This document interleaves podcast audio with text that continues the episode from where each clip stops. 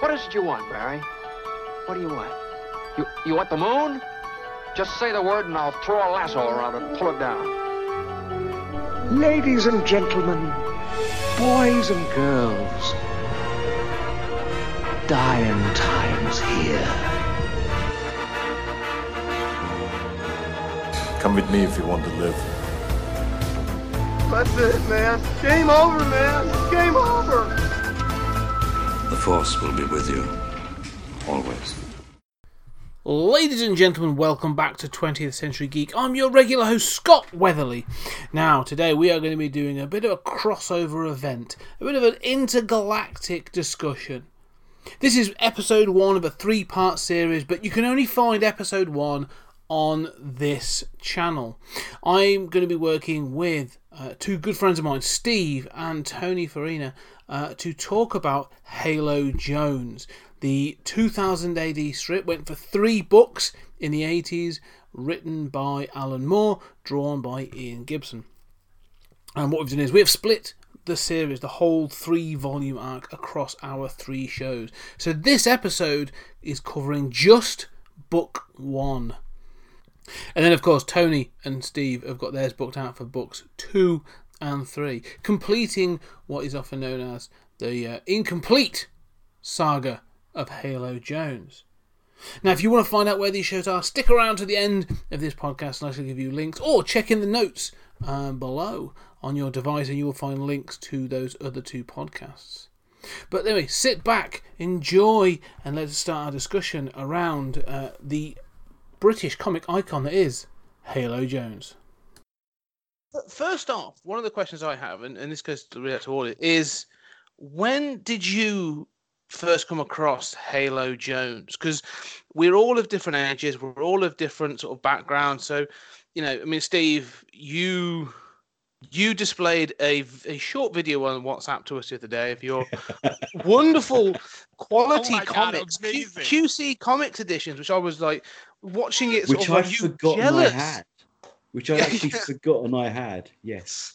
Um, I was there on day one, uh, 1984, the original 2000 AD weekly issues, um, which I will admit to you both because you're my brothers and I love you. I had to sell when I got married. Um, but uh, I've since picked up the collected, you know, the best of 2000 AD monthly magazines. Scott, you must Mhm. know those picked Mhm. those up, picked the single collected edition, and I recently, Yeah. when we first talked about doing this show, picked up the new stunning painted color versions. Oh, I they say they've recolored it, haven't they? Oh, it's gorgeous. I have thought, not seen that. it. Is Yeah. that I would I, I, should, honestly I should thought on because Gibson's art is so light, so Mm-mm. almost scratchy in place, I thought, no, colour's going to destroy it. The colour artist they picked to do it clearly loved it, clearly is a talented artist, and it does look beautiful. It's well worth picking up if you haven't. Really, really Yeah. lovely. Yeah, when Yeah. Paul and I did um, Hard Boiled, that had been recolored, Mhm. and that Mhm. was that was that was again, like you said, Steve. It was done by somebody who cared. Yeah. So I would love to see it in color. I've never seen, other than the covers, I've never seen it in color. Oh, It's beautiful. I would offer to go and get it, but it's upstairs in my office and my wife's asleep. So, No, it's it's, it's definitely uh, pictures. Yeah, it's one of those I'm, I've I've been tempted by because I mean, it's um uh, like yourself, Tony. It's one of those I only really know in black and white. You know, sort of. I um I know that when it was originally published in 2000 AD, I think like is it the, it's basically the opening pages Mhm. of some chapters were were coloured, but it was obviously such cheap paper and all that kind of stuff that the colouring was was never great. Colouring on um, the quality comics ones is terrible. Oh really? Is it outside the lines and flat and all that kind of? No, no, it's just rubbish. Oh really?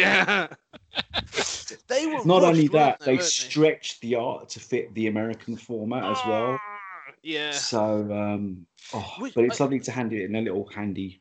yeah, yeah. I have to admit, I mean, um, I the, the the version I've referred to for this recording is 2000 AD, the Ultimate Collection, the monthly thing that uh. that Hachette have been doing, and that, that's a wo- wo- yeah, it's a wonderful collection. It's a different picture. That's not Uh, Ian but- Gibson. No, mine is not. Mine's the uh, mine's um, uh, did the digital Ooh. edition. It's the. American Kindle edition. yeah, but that And version then- that that cover is also in the um, 2000 AD shop as well. So Oh. it's a it's a nice uh, a nice uh, modern cover.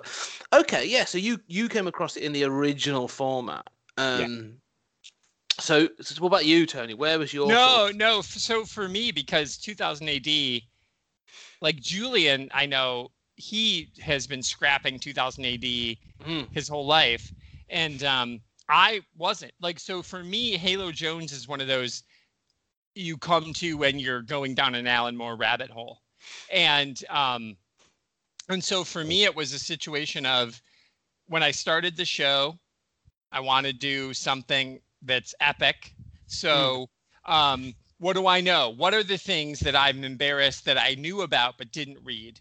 So for me, I've only read Halo within the last year. As an adult, I didn't read it in the 80s. I know. Mm. I'm sorry if you guys. No, no, that's cut- great because that's a fresh new off. perspective. That's yeah, great. Yeah. So for me, it was a matter of it's one of those Alan Moore books that I can't get without buying because he's Alan Mm. Moore. So like you know how he is, um, and but because of his Swamp Thing run, his Watchmen run, D.R. and Quinch I had to buy, of course, Mm. You're because yep, I wish I thank you, happy to have done.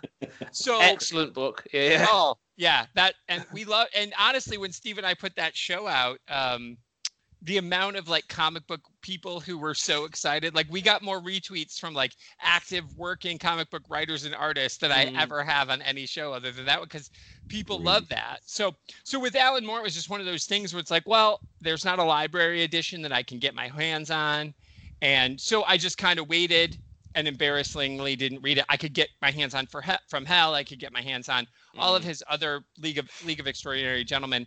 Um, so then it was like, well, this show for me, my part of it of this, the Indie Comic Spotlight show, is is about trying to reach those things that are like the embodiment of indie comics. And so for me, this was just sitting there on my to read list, and I I had a reason. So I'm brand new, um, coming at it as a 47 year old.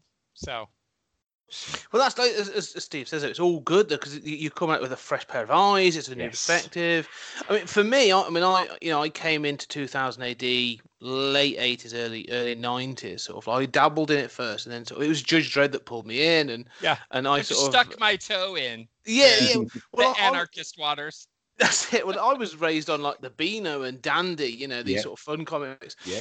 And then all of a sudden, I'm like, you know, well, they're a bit, um, they're a bit young for me now. And some, you know, then all of a sudden, you sort of see this, you know, you meet you you meet come across Judge Dredd, and you're like, oh, oh, okay. And and so when as I was growing up, there were older uh, people I knew that had older brothers that sort of had read 2000 AD, and they were the ones that going, oh, if you're reading that, oh, you should go back and read so and so. You should try and find so and so, and you know all these others, and they would give me older issues, and so I'd read bits and pieces of Halo. Um, but it wasn't really until the late 90s when I think I picked up a couple of sort of the collected, you know, um, when it was Fleetway Yeah. that, that had uh, 2000 AD, and they they were letting out um, some of those, and I picked those up from a I think a charity shop at some point, uh, you know, in the sort of the late 90s, and uh, yeah, so I read those, I read it then, and again they they like I said gone by, I don't know where they are now, and so I rebought it obviously with this, so it took me a few, it's been a few years to read it, but as you say, Tony, it's one of those sort of Alan Moore books that everyone knows those A-list ones. You know, the sort of like your Watchmen, your From Swamp Hell, and Swamp Thing. Swamp Thing. Yeah, yeah. Yeah, and they're all Vendetta. great. Exactly, yeah, and they're all great, and I love them. However, there's this sort of like, you know, if you're in the know, eh, you know, you go and read this. Yeah, yeah. And, and in that group, to me, is Halo Jones, Miracle Man, Oh yes. uh, you know, those books where you go, no, no, that and Miracle Man in particular is, is a real favorite of mine. Um, and again, the other one, maybe one day we'll get to is like his Future Shocks as well, like Oh, one of the big, fantastic. con- And the time twisters, yeah, brilliant. yeah. So Brilliant. yeah, so to me, like Halo's always just been one of those comics, a sort of a classic of 2000 AD, um, but also, uh, and Steve, I don't know how you know what your thoughts on this are, but it's one of those books that when, when I got into university and in, in, you know when I was doing my A levels and stuff, and I did psychology and sociology, it was one of those books that sort of got Yeah. referenced. People who again were in the know would be like, well, if you want to know sort of like people's opinion on Thatcher in the 80s and youth culture and stuff, here's a couple of comics to refer to. And Halo Jones is always in that in that reference pool. So uh, yeah, it's just it's just sort of been in the, the sort of secondary zeitgeist for me. With my female students who were interested in getting comics but are put off by people in tights beating the crap out of each other, Yeah. This is the kind of book I hand them and say, listen, read this. And honestly, nine times out of ten, it's worked. Mm. So it's just, it's just that before its time in every single way. But but we'll come to that when we talk about it. But Yeah, like I said, I did sadly sell my originals, but what I didn't sell, and I still have, is my Hmm. issues one to hundred of 2000 AD from 1977 to 1950. So two years, the first two years worth, and I Mm-hmm. managed to get the first uh, Judge Dredd story Brian Bolland ever drew, signed by Brian Bolland as well. Wow. Oh, So, nice. so Steve could own us, is what we understand. If he chose to sell I'm that, just you can um, buy and sell us. yeah. about that. well, but do you know what? Um, people are saying that I should sell the quality comics ones. They're awful, but apparently they're really sought after. They are because I I've got a couple of uh, when they because Quality Comics obviously was Fleetway's edi- way of getting into American, the yeah, market, Yeah, and they re-released uh, a load of stuff. Like there's a load of like Rogue Trooper, nearly all of it. Yeah, yeah. yeah, 2000 AD. Nemesis. Yeah. Um, so and, and I know that they but they basically I think the thing was because they were so shoddy in their reproductions that nobody kept them. Yeah. So they've all been binned off and stuff. So they're actually there's a couple of issues that come up quite a lot, but there's a lot that like yeah they're quite rare. They're quite rare. Right. I've got So nearly all of them. Yeah, it's a good collection to have. Not Not, to Halo. read. Yeah. Not to read from. read. Yeah, Fuck but go, go to other go to other editions. There's much nicer um, uh, editions, but uh, yes, they are they are worth they are sought after. for me, the digital edition of this, and I know I'm in the minority as, and I love a good comic, and Mm. like I, I, you know, I love to get them in uh, the Section 12 stuff that I've been reading from Lenovations Press. He's been sending me the physical copies, and they're so bright and gorgeous, and on the thick, what we called in America, we called it Baxter paper in Yes, the the 80s. good Yeah, Mhm. yeah. And so it's so I love that. But the thing that I like about a digital comic and what I like about the 2000 AD digital stuff, the Dredd stuff that I've read, and the Halo stuff, and DR and Quinch, is that by by putting it digitally, I'm allowed to, I can zoom in, I can go in comics Yeah. mode, and and because like you said earlier, Steve, some of it is kind of dirty, and it was all dirty. It was all so quick. I watched that movie Scott that you recommended about 2000 AD, the documentary, Yeah, and how quickly they were just Pat's like put shit out, put shit out, put shit yeah, out. yeah. So some of the quality of the art, what I mean, the fact that Ian Gibson did this week to week is bananas to me. So of course, Mhm. some of it isn't going to be the best. So for me, the digital, being able to like turn my iPad, and I've got a big iPad, turn it sideways and do comics view, and I can get like one panel. So I feel like I I have that opportunity to really like appreciate the shit that's going on in the background. While I would love to see those quality comics, no matter how crappy they are, Scott, I would love to touch them. Um, Mm. I feel like I have a. This is my reading experience, and I think, um, you know, I appreciate that because again, going back to Hard Boiled, it's the same thing. Reading Hard Boiled originally as a comic Yeah. and from Dark Horse, and then reading it digitally later, you're like, Mm. holy shit, the stuff that I missed. So I'm curious as we have our conversation this evening, how much stuff I'm seeing in the background by Mm. zooming in on that digital stuff that maybe never We've missed. Yeah, Yeah. yeah, and I don't know if it's good or bad. I mean, um, Definitely interesting. yeah, yeah. It'll be it'll be part of the conversation for sure. And I just wanted to preface that because I'm coming at it from that perspective of someone who's seeing, you know, essentially, as you said, uh, the fact, Steve, that you have all those original, the first 100 um, 2000 ADs, those were just like shitty paper. So the fact that you still Mm. have them, I don't know how well they've held up. They were made to be disposable, right? Um, They're actually not bad because, again, um, I picked them up when I was uh, 77 or 7, 8 years old. And most of my comics from that period, particularly my superhero ones, I've drawn all over them, written this comic belongs to Steve Ray on them, drawn moustaches on some characters. Mhm. But for some reason, the 2000 ADs are largely immaculate. I mean, the free gifts have gone the way of the dodo.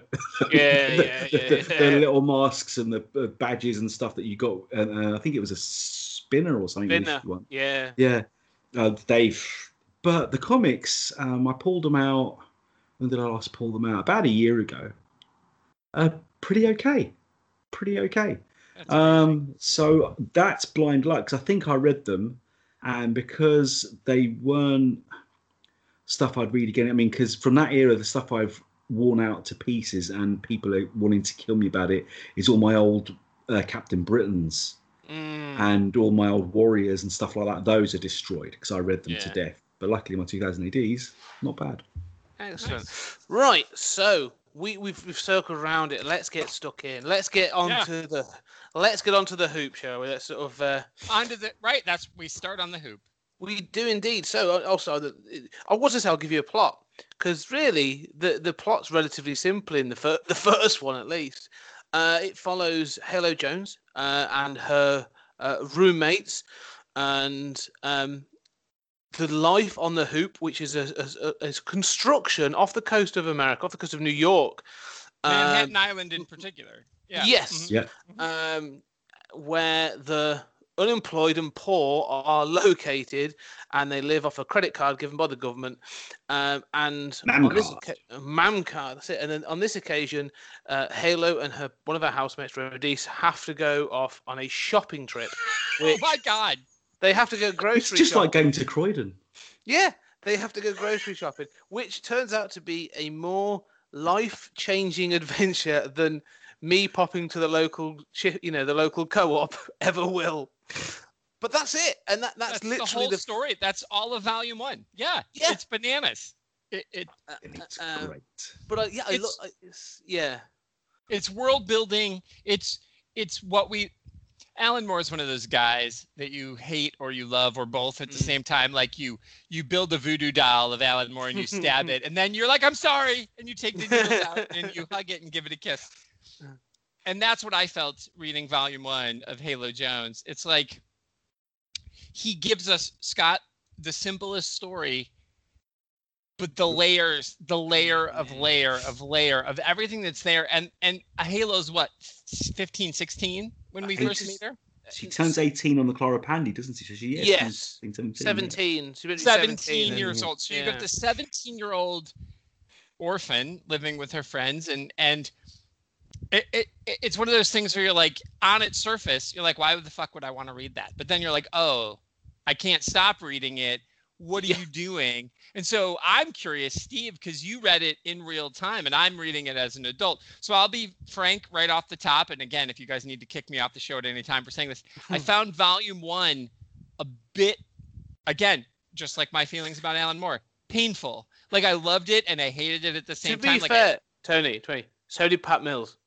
did Yes, he? he is did. that right It's true. Yeah, Yeah. it- His feedback was, "This isn't going to sell." Yeah, and how so long was he? what- yeah, and so the, the the future editions were influenced by that. But uh, i did Yeah. not know that okay no, yeah, Reading And- it firsthand, Mm. Tony, because you're more closer to my age, yeah i'm for, put yeah, yourself in just that 80s years apart. mindset and picture the distant drummers as the first people who had Walkman. Mm. I don't know if you guys have remember the original Terminator movie and the girl who lived with her headphones on. yes, That's what it was like in the 80s with anyone who had. There you go. Those, Wow. those things literally, Mm. even though we've got MP3s and instant gratification and music you can get from the web whenever you like now, if you had a Walkman and 10 or 20 cassettes, you lived in those things. So I literally just saw Alan Moore just getting the 80s and throwing darts at it and saying, Yeah. listen, this is what's going to happen to us. Starting with a Walkman, it's going to end up with music being piped into our brains. And honestly, I think it was quite Well- prophetic. yeah. Well, again, it's again, you know, the, the things that you're looking at. I mean, the, you know, the the, the drummers is, is one thing, but even like the hoop. I mean, like he's clearly looking around at like council estates and going, you know, and yes, he set it in America because that's sort of the distance, this exoticism of it all, but. It's clearly going like, no, this is a future council estate. We are, we won't even want them on land anymore. we are going to push them out to sea, so we have nothing to do with them. And I love the fact that later in the story, you say about world building, like things that crop up, that you know the the residents of Manhattan, like they despise the people from Yes. the Hoop. Like if you step foot on on land, like you better have a good reason to be there, sort of thing. Um, and I, I just love all these. Like I say, it's, like you say, throwing darts in the eighties and things keep coming up throughout this. Um, but even the police. I mean, we'll get to it all in detail, but like, it's clear how angry Alan Moore was Yes. in the eighties, and, and like you say, although this is a bit of a slog at times, this first volume in, in some I ways, disagree. it is no, but it, it is good. But I, I think there, I think there are because it's such short chapters Yeah. Because they're eight pages, aren't they? Like six to eight That pages. helps. So, so you do sort of like whiz through it. It's ten chapters, bangs through it. But there's a couple, and I think this is a curse of 2000 AD though. Of it's the Stan Lee thing, isn't it? Every issue is going to be someone's first issue. Mhm. So you get to a piece where you, in the first page of like one of the one of the next chapters is going to be just so you know, here's what Here's happened what in the last one. So there's a bit of that in this first one, and I think Alan Moore's storytelling, you see it just grow Yeah. and develop throughout this book, and as you do with all his books. But um, yeah, I, I just think, like you say, throwing darts through the eighties is so what this book is. Um, to be a teenager, but to have a beardy Yeah. bloke doing it is so bizarre. It's not just that. Do you not find the whole book prophetic? I mean, the whole thing about the hoop, which really blows my mind reading it now as an adult, is now I see, well, hang on, it's tethered off the coast of Manhattan. They have to open it regularly for giant tidal waves to pass through it. Mm-hmm. Did Alan Moore already see global warming and the sea levels rising and everything else that goes with it? I mean, this guy, he's like he his V for Vendetta is is so prophetic as well. It's like he had his eye on the future, thinking, "This is what we're going to do if we don't wake up and start smelling the coffee pretty Yeah, damn yeah. soon." Well, no, I think you're right because I mean, the, the the the two of the things that really jump out of me in this book is the glorification of fame. Yep, You know, they've got the band. celebrity culture. Yep. Yeah, so already there's you know they've got the band. I can't remember what it's called now, but you know she she plays the weird Ice sort of 10. instrument. Ice yes, Ten. that's it. I said Which- missing uh, planet uh, boy. that's Ice, yeah, Ice and- Nine is from uh, Cat's Cradle. yeah. And yeah, so yeah, th- and that's and, yeah. and they keep saying to her, like, look, this is your way out. Like, get famous, get out, get signed. Like, you get off the hoop. This is a way out. And you know, you see that in, in this of this sort of like, you know, be discovered. It's a way out of, of these things. And um that's the dream, isn't it? That again was sort of like, you know, this eighties um not just the American dream, but the it was the dream, wasn't it, to be discovered, whether you be an actor or a singer or a model. And you you know, you could see this group now would turn up on like, you know, the X Factor or, you know, one of those other sort of Britain's Got Talent. Um and it's you know, so that you've got that sort of element as well. But the other one thing that sort of is, is less of a it's less prominent, but I think it comes up, is this thing about aliens Yeah, in immigration that the hoop is loaded with these these you know these different types of aliens and i love the design ian gibson's art is fantastic these aliens that have got legs but no arms yeah, they're armless. Sorry. yeah yeah yeah Totally they don't armless. make it but there's no, there's none of them on the mainland so again Well, in America too. Remember, well, or or maybe you don't remember because you weren't forced to learn this bullshit. So, off America, like everything, everybody knows off Manhattan Island is Liberty Island, Yes. Yes. but also there's Ellis Island, Yes. Which is everybody where the immigrants came. mm, right? So so when people came to America, they were literally shipped to an island where they, and I've been on Ellis Island, and and it is a, just a rock, literally like in the Hudson River, and and you would they'd be their date they would just stand all day, and their their lives would change, their names would change, like. If you were, if your name was too Polish sounding, like I used to work with a guy whose last name was Pierce, and he was like, "Yeah, no, it was like Przinski, was his real last name, but it was his grandpa's last name. But like his great grandpa came, they were like forced into Pierce. That was your name. Do you want to move? Do you want to be left off this island, or do you want to get back on this boat and go back to Europe? Mhm. Then we're going to change your name. So, uh, so to me, the hoop being where it is is reminiscent of that, and that we're we're going to stop you. Like you can see America's right there yeah but we're not going to let you in. And that's also what I love about it is it's also where we're going to spend are Americans that we don't care for either. That we would, if one of these other boats, or in this case ships, wants to take them away, which is of course what happens to Halo, by all means, you're feel Yeah. free to take the riffraff. So I found that like an interesting commentary, and I love the way Absolutely. he looks at that, and that's what I loved about Dredd. I love about Dredd too is that that outside look at America. We don't look at ourselves this critically like we should Mm. and so I Mhm. appreciate that. That was how I read it. Is it's like Ellis Island, the hoop, whatever. It's we were gonna let you get tantalizingly close, but we're not letting you in. Well, it is. It becomes like a holding place. I mean, that's literally Yeah. what it is, Yes. isn't it? It's for both those that are pushed out and those that aren't allowed in. It's it's a it's almost like a halfway house that you're never going to get out of. I mean, that's why it's a circle.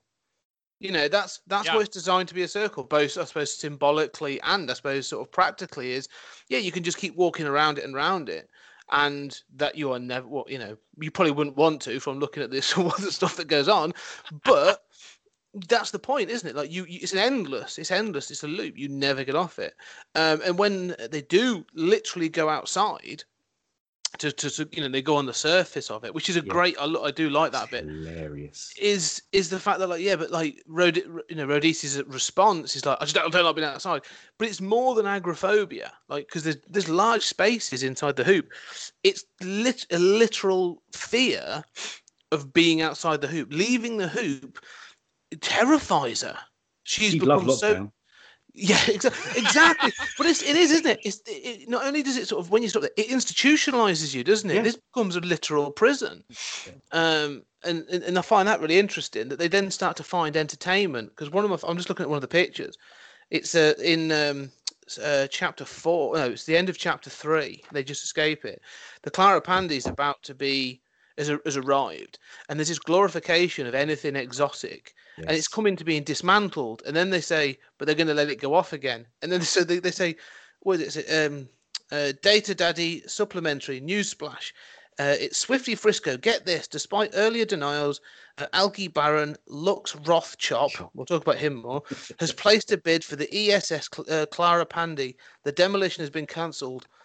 And they've all circled because they've all turned up to have a riot because the Clara Pandy was going to be destroyed. And then they're like, "Oh no!" And you get they're like, "What?" Well, now they're going to riot because it's being it saved. Right. so th- th- again, like they're, they're just just like there to Twitter. riot. Yeah, exactly.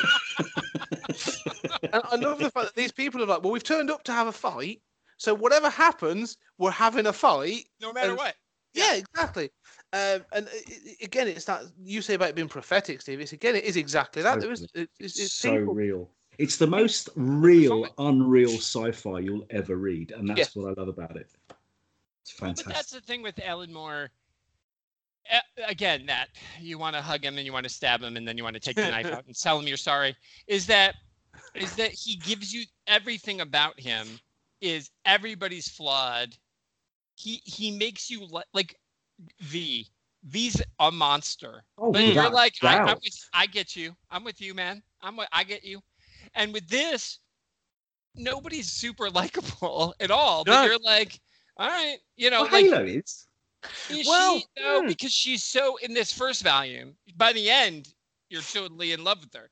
But in volume one, she's just like She's a, it's a shiftless teen, isn't she? That's she the is. point. She's just She's- right, shiftless. she's she's- she's She's meandering. probably what. I was when I read it. That's probably why I love Exactly. Yeah. but she is. But I say, but she's a protagonist, but without being proactive. Like, Yeah. right. one of the key things, especially I'd say about the first two volumes. No, the first volume in particular is there's no driver, there's no hero. Like she does things, but it's not until the very end of the book when um, Bre- is it Brinna? I can't um, Brenna. Yeah, Brinna. Bruna is is murdered, that she's a bit like, do you know what? Fuck this. I'm off. I'm done. It takes. I mean, you, what I find interesting is that, like, say, you know, it's it's great that she gets to that point because you go on that journey, but you watch her go through life on the hoop, and you are constantly going like, what are you doing? Why? And it takes all these events for her to be going. Well, maybe I should. Mm, I don't know. It sounds hard. And then when uh, Bruna It is killed, hard. yeah, And, that's, and, that's the and point, when isn't? Ludy joins the drummers as well, because when she Yeah. realizes that the one person who could get away, who had a Doesn't. legitimate escape route, throws it away, she thought, "Well, bugger that for a game of soldiers. I'm not doing that. I'm getting out of here." Exactly. It takes like some serious events for her to get any uh, um, agency to actually do anything with her life. Like the the thing I find you know interesting about this book, and I'm pretty sure this is what Pat Mills would have got annoyed about is. You know, it, it has no agency. Like things happen chapter to chapter, and I enjoy the read. And there's some sections in this first volume I really enjoy that I just find funny. Um, but she has no real agency. You're not going towards anything. Like she's literally going to the shops to get some stuff and then coming back. Um, it's not really until the second volume that she starts to develop an agency and and you know that sort of thing. Um, and that's why I sort of think it's it's interesting this thing about the Ballad of Halo Jones. This first issue, this first volume, is almost like if this was a biopic. You know, if you were to do the bi- biography of Halo Jones, and obviously we don't know the rest of her life beyond book three, this would be 10 minutes at the beginning. no, yeah, this isn't even act one. If this is a, that's what it, you've said it perfectly as a three act structure, because that's all we get, unfortunately. Yeah, yeah. This was meant to be nine books, I believe, wasn't it? The original Yeah. intention. Nine, yeah. So Mm. we only get a three act structure. I'm with you. Like, this is a, pre- like, people would walk out of the movies and it'd be like, no, no, wait, it's going to be okay. And this is the thing, Steve, you mentioned you were a teenager when you were reading this. So Mhm. I think this is so, he's capturing that, which is, you know, she annoys the fuck out of me, but it's like, but having raised four, te- four daughters who are now all adults, it's like, I get, like, they would love this because this is like, I feel put up put upon. This mm-hmm. shit keeps happening to me. So while the first act is kind of slow and a slog, it's totally worth the trip because we remember Steve and I would love to hear reading this as a teenager. You felt put upon, right? Oh yeah, as a teenager, definitely. Yeah. But I disagree that this is slow and meandering. I think it's Hmm. fascinating and it draws me. I mean, even reading it now for the hundredth time, it drew me in because of just how sorry I felt for these people because they were literally um, thrown away and discarded. And living in London, when you go up to places like Covent Garden or the Strand, and you see affluence, you see Trafalgar Mm. Square, you see the museums, and you see people in sleeping bags on the street, I just thought, well, shit, this is a bit too real. Yeah. So for me, the the I just see the familiarity of, of book one.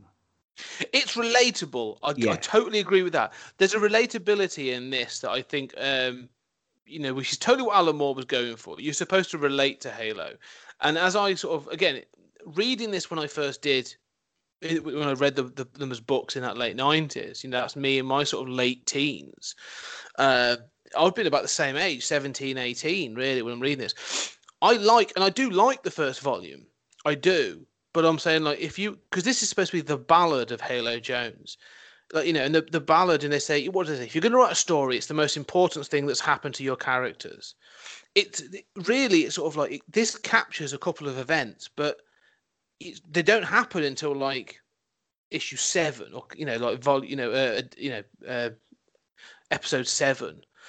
Um, but like you said, the rest of the book, the reason I like it is because of the world building, because of the ideas that have been thrown at me left, right, and center. You know, there's stuff. This is this is hard sci-fi in a sort of a really Yeah. British, interesting way. But if I was writing a biopic, if I had to make this a film, this is ten minutes at the beginning. Like if this was a this was a, a lifetime documentary about Halo Jones, it's Halo Jones spent her life on the hoop, uh, you know, her young life on the hoop.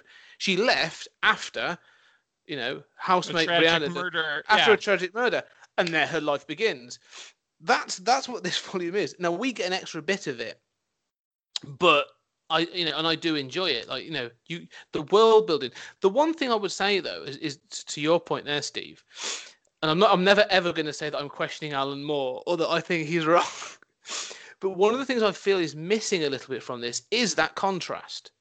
So we get the full life on the hoop, but I would love to have seen she, you know, she gets to Manhattan and here's that affluence that's sort of like within throwing distance. Because it's so dark, and she gets to Clara Pandy, which is supposed to represent it in, in some sort of way.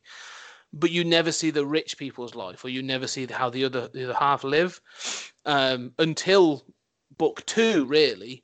Um, and so I, I I always think that whenever when I've read volume reading well reading book one this time, I was like, oh, I'd love to have seen just that other side of what's in America that's Well, just I think that's the whole point of book two to show that contrast. Book one is well, this is her life and what she came from, Mm. and this is what she was missing. So I think that's the whole purpose of it. But also plus the fact if you look at all the seeds that are sown in something that comes out of Swifty Frisco's mouth, or um, what's playing on a newscast in the background that they mention the Tarantula Nebula, Lux Roth-Chop, um, even I think Rat Wars mentioned somewhere at a point, and it's all little things that are building and building and building and building to mm. what happens in book three. And like you said, if they were making a documentary of her life, and that's hilarious because book two starts with this professor. Yes, that's what Who's I love. basically Yeah, that's what made me. that is- of your I life. love And the it's the best recap in the history of comics. I think it's genius. Yeah, yeah. No, you're right, and and I think you know Alan Moore's um, Alan Moore's sort of seed dropping is good because I think you're right that the um, rat rat rat war comes in book two. Uh, and uh, even then, you're like, "What?" And you're sort of suggesting that there's something bigger. And I love, I love the payoff, and we'll get to that when we get to It's this part. really like one little chapter, and then Yeah. boom, it's like one of the most important things ever. Yeah, And the scary shit about that is, oh no, we'll talk about that when we get to book two. Yeah, we'll talk about. But you're right. But you're right. Like you say, the news, the news stuff, and that, like you know, the background, and oh, it was again tapping into this idea of 24 Not hour only cycle.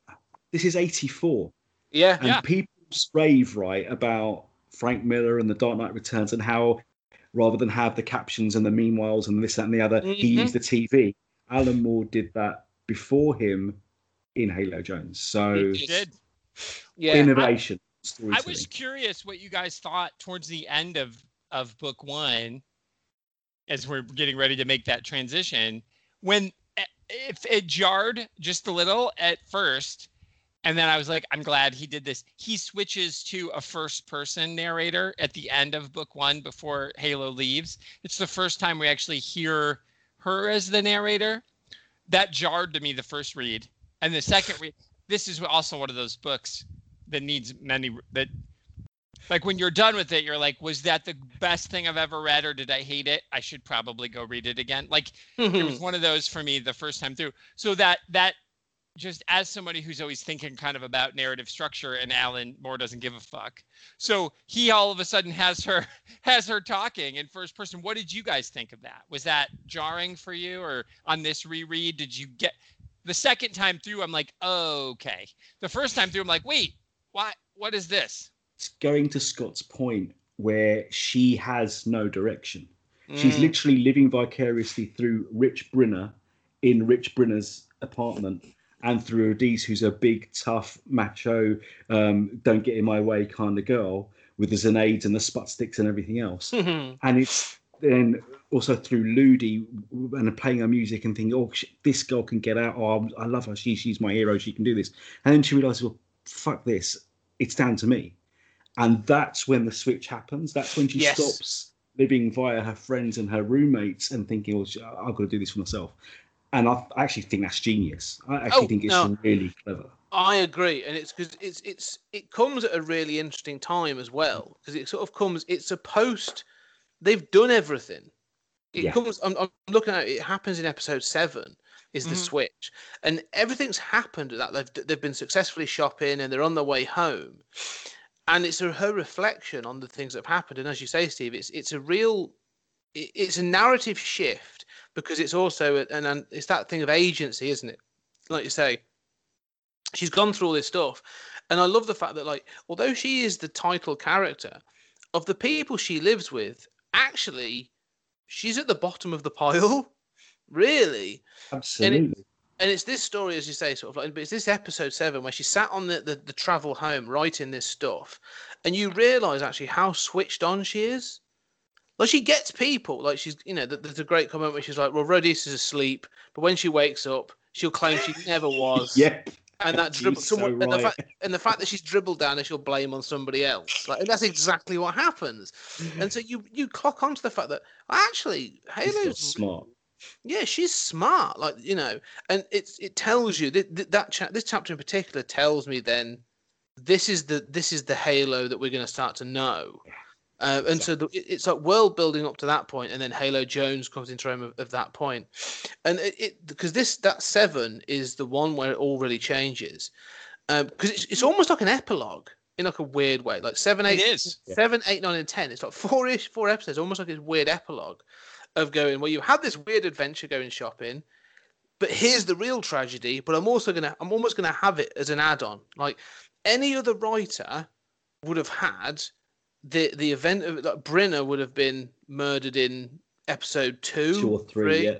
yeah. and then the book would have been her dealing with the grief and then eventually leaving the hoop. But this is where you've got like all the fun, tragedy, I'm off. and it's Yeah. like this split second decision where she's like, and I love the, the the the final scene is where, like you say, you see the the carnage in the apartment, and it's the you know you just go, fuck, like something's gone down at this point. This is where it changes pace for me, um, and I love it. It's it's the the, the end. I, I like the end of this book, book one, more than the start. I would I agree. I, I do too. Mm. Um, I'll be the dissenting voice. I love it all. Yeah, that's what. Yeah, yeah. It's not to say I hate the rest, but I think I Yeah. prefer that the, the, it, it, it switches up a gear. But and, and again, this comes down to the the, the um the talent that is Ian Gibson as Oh, well. Like not to brilliant. mention because the, the the moment that um Ludy comes in Mhm. and they've sort of the way it's drawn because again his his art gets more real through the books as the Oh, story absolutely. gets more real. Um, Real growth in his talent. Absolutely. yeah, but that that reveal of Lydia when she's she's given up is That's part eight, hard. and it's Yeah. actually called "When the Music's Over." So Yeah. you're Yeah. like, ah, fuck. Yeah. Yeah. Absolutely. And, and and this is where and again like and it's thrown in. This is where Ludy throws it into Halo's face. Like you know, I've got it here. She's uh, this is Ludy speaking. She's yeah, but maybe I don't want to get killed in a side artery just uh, you know just to make you proud of me. I'm sick of living up to your escape fantasies, Halo. I don't listen. I don't want to listen to you anymore. Like unfortunately, she's given up, but she recognizes that she you know that, that Halo's been living vicariously through Yeah. her. And it's this final stab, isn't it? Of like basically someone saying, "Go live your own life. Yeah. Go do it." Um, you know, Well, but that's just it. Is that I, I don't I don't feel that Ludy's choice. It's the choice that made sense for her, and and I think so. Halo's choice at the end of Volume One to leave. Mhm. It's a, it, it it's equivalent. It's Yeah. we they're both giving up on the hoop. It's Mhm. just that it's just that Ludy's going to stay there and be safe. There's a reason that in my country, and I don't know what happens there, people join gangs Mm. because they're sa- not because they're killers or they're bad people, and that always drives me crazy. It's because there's safety in the gang. The gang Yeah. keeps keeps you protected. It's like, well, my mom, I gotta help take care of my mom, or I gotta help take care of my little brother, or whatever. So I'm gonna join this gang because now I've got protection. So now I can walk the streets and not, and my brother can walk the streets, or my sister, or my mom, and I'm not stressed out. So to me, Ludy was just like, this is her way out, and it's Mm. it's just the same as Halo getting on the ship. It's like we, their lives suck so much, and I think that's what Moore is saying is the hoop is Yeah. so terrible, which is why it had to be what it was as a builder Mm. it had to annoy me a little because it's supposed to i want to leave too that's Yeah, good writing Exactly. Moore makes me hate the hoop i don't want to spend it i'm done let's go it's I'm one of those things. Yeah, it's one of those things that I think you know. Uh, in some sci-fi, you have aspirational sci-fi. You know, you get those dystopias where you go, "Oh, I'd love to go. I'd love to live there." This sort of, you know, whatever, whether it be sort of a utopia or just, but yeah. But I think again, though, but this comes to what 2000 AD was about. You know, I mean, like this stands up next to Dredd and showing you Mega Oh, City One, where you go like, you know, you go look at this, all the action, all the cool stuff's going on. I don't want to go there though because it's all. terrifying. It Um. And even in this, I mean, even the police in this. I the one thing I wanted to say about the The police, that sort of, yeah, the rumblejacks that come in at the end, and uh, you know, this is Moore really having a go at, at Thatcher's um, authoritarian police of basically saying, yeah, these guys have now got chips in their head and they've had all their emotions removed. Former So you meet- criminals, some of them. Former criminals, ref- yeah, that had some- wiped. yeah, uh, and you meet one guy who isn't, Yeah. but he's still And he's a volunteer. Yeah, and and that and that's where and you. But they set him up to almost be like Yeah. sympathetic, but then you realise like he's a volunteer, so he's choosing to do this of his own volition. And uh, as you say, nothing as you do this world building, nothing is aspirational in this place. No, like not at all. nothing. Um, until you get to the very, very end when they do show you the escape and you get the Clara Pandy and it's this sort of like bastion of beauty and, and, and sort of like, you know, lavish living. And I love the fact how he's written the sort of tech guy that you sort of have to Oh, read his speech bubbles. You have to read his speech bubbles know three, that four times. Yeah. yeah. Um, but yeah, so before we just to finish off book one, really, the ending of book one. You know, um, we've had the, the the one thing is that you've had Rodice has been sort of yes, you know, she's been the tough one, and this sort of shows her up to be the fact that it's all a sh- charade, it's all bullshit. One hundred percent. Totally. Yeah. But what, what are your thoughts then on that, that sort of like you know this this final thing of Halo just g- grabbing life by the balls and making a decision to to go off uh, on the Clara Pandy? real. It's like, oh, finally, thank God she's decided to make a choice and, and do something because that was the thing. It's like you said that it was frustrating, but being of that age, actually a few years younger, because I was like 14, 84, Mm. and she was like 17, 18, I thought, like, yeah, um, nah, the, the, the only person who's going to live your life is you, so live it. And it's something that's stuck with me. Mm. Um, hence to the point that I'm a 50 year old man recording podcasts about comics with my mates. It's just like, Yeah. Living the parents want me dream, to do this. Steve. So- Living the dream. exactly. Living the dream. damn Yeah. straight. So You guys yeah, are staying up late for this too. It's like almost seven where I am, and it's almost midnight where you are. So that says everything we need to know about your commitment to this. To me, Scott, I should be en- committed. You're quite right. Yeah. to me, Scott, the the thing that I liked about it is I was a I- in America they call them straight edge kids, and and I'm not like I wasn't religious or anything, but like straight edge kids are. Uh, Said it's like I didn't drink, I didn't smoke, I like didn't mm. do any of that until I was like an adult, and it was just a choice I made, and it was hard in a little tiny shit town that I lived in. Everybody drank and smoked or whatever, and I had friends or whatever, but once I was out of there, I was out of there. And there's there's like two people three from my one's a relative so you know three people from my high school with whom i'm in contact and so i could relate to halo like wait a minute i've just i'm just here you are my tribe because i'm trying to survive with you Mm. but now that there's this ship here and that's my chance so i could see like me going off to college as my moment. It's like this is my time. I was i was I, i'm gonna go i'm gonna go do this thing. I'm gonna get the fuck out of here and i'm not gonna come back. And i spent one summer my of my 19th birth after i turned 19 back in my hometown and i was so fucking miserable. And i was like so i was like with halo. And that's what i love about this is that as we transition halo doesn't come back. She goes. So Mm. that was my feeling is that as what an ending I'm with her. Like I think again, it's I hated. I didn't hate Volume One. I hated slogging through Volume One because I hate the hoop. What a terrible life, and it's Yeah. only because Gibson's such a talent and Yeah. Alan Moore's writing is so good that I could hate it. I could hate it on her behalf. Yes. And so I'm with her. Like I'm getting on the ship, and then when Rodice says I'm not going to go, like of course you aren't. And I know that kid. I went to high school with that Yeah. kid. We all did. You're like, Mhm, oh All mouth and trousers. yeah, Yeah, yeah, exactly. Mouth and trousers. Yeah. Nice. Well said. I, th- I think Yeah. you, you you referred to sort of um, you know college, nothing. I you know university would be the same for me. University But is what it would be. Yeah. but, but um, the, the thing for me, thinking about it from an '80s perspective, and the fact this is supposed to be reflective of those, you know, where you say the projects in in America and the council estates over here, it's the workforce. That's Yeah. that's what this is for her.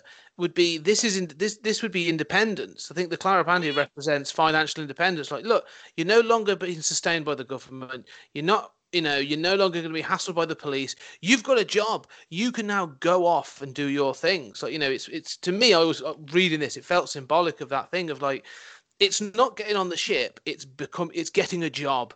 I'm now going to be a someone. I've got a, I've got a role. I've got some part to play. I can now contribute and become who I I want to be.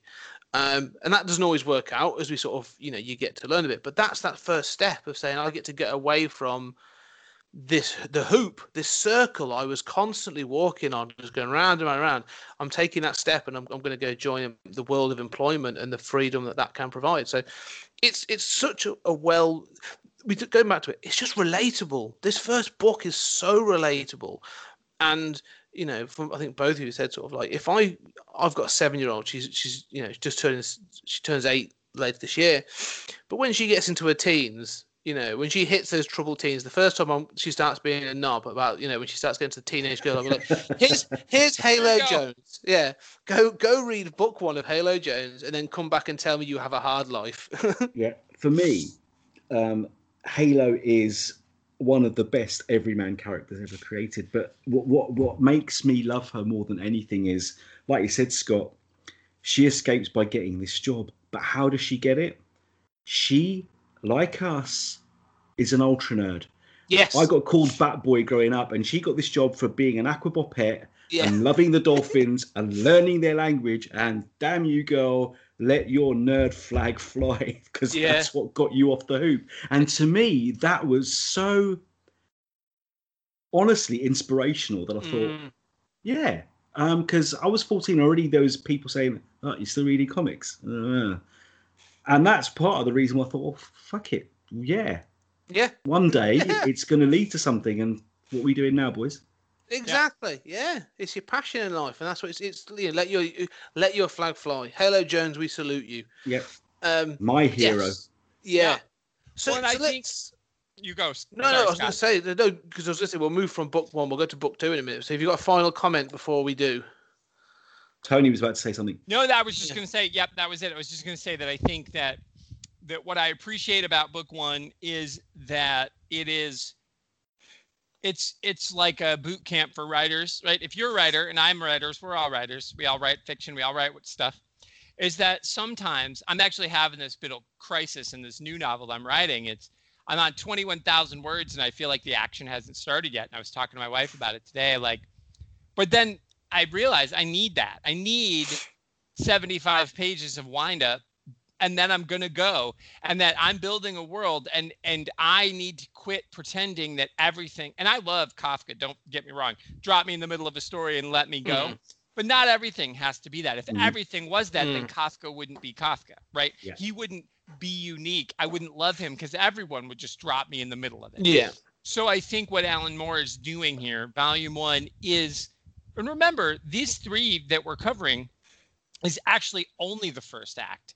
This is supposed to be nine parts. So one, Mm. two, and three is act one. We're thinking of it. So you're right, Scott. This is only the first 10 minutes. But act two, book two, and book three are the rest of act one. That's the Yes. first 45 minutes of the of the thing. So um, so I'm just I, I bow down to him as a writer because he makes me despise being there, but I can't stop reading. So that says everything you need to know about what Alan Moore can do. Okay, ladies and gentlemen, well, there it is. Part one, book one of our Halo Jones discussion. I really enjoyed this. It's a fantastic, uh, massive discussion. It goes on, and you're going to find out more on two other wonderful podcasts, both of them appearing on the Comics in Motion uh, network. The first one is uh, Superheroes for Dummies, uh, which will Steve will be bringing out his part of this episode and the other one is uh, Indie Comics Spotlight with Tony. Links to both of those in the notes below, and they will be coming in quick succession after this show. So go and check those out. Uh, and also just go check out Comics in Motion. Wonderful bunch of guys, really good friends of mine, and uh, some fantastic content coming out of that network. So do go check that out. Uh, but if you're a fan of this show and you want to support us and all the usual things, you can find us on social media. That's at 20th Century Geek on all the social medias. If you want to email me, that's 20th Century Geek at gmail.com. Come and have a chat. Come let me know what you think. But if you do want to give your thoughts, your opinions, well, why not send a review? Go to your podcast catcher of choice. Whatever you're using to listen to this, go to that and leave a review. One star, two star, whatever it's going to be. Hopefully a five star review. But let us know and feedback and just share this with your friends. How about share a tweet, share a, a, a Facebook post? Come and find us and let your friends know. But if you really want to get involved, there are ways to support the show more than that. We have a Patreon. That's right, we have a Patreon page where you can make donations or become a patron. And if you want to become a patron, uh, you will get a new monthly podcast specifically for the patrons. That's 30 minute thoughts, where each month I give my thoughts on a specific topic. And it's been some great discussions and topics on there, so go on and have a look. You also get uh, quarterly the Creator Corner, where I bring on a special creator to talk about what it is they're doing, how they do it, and why they love what they're doing. Okay, ladies and gentlemen, I really appreciate you listening to this, and I hope you go off and listen to part two and three. Uh, but for now, thank you very much, and we'll see you on the next episode.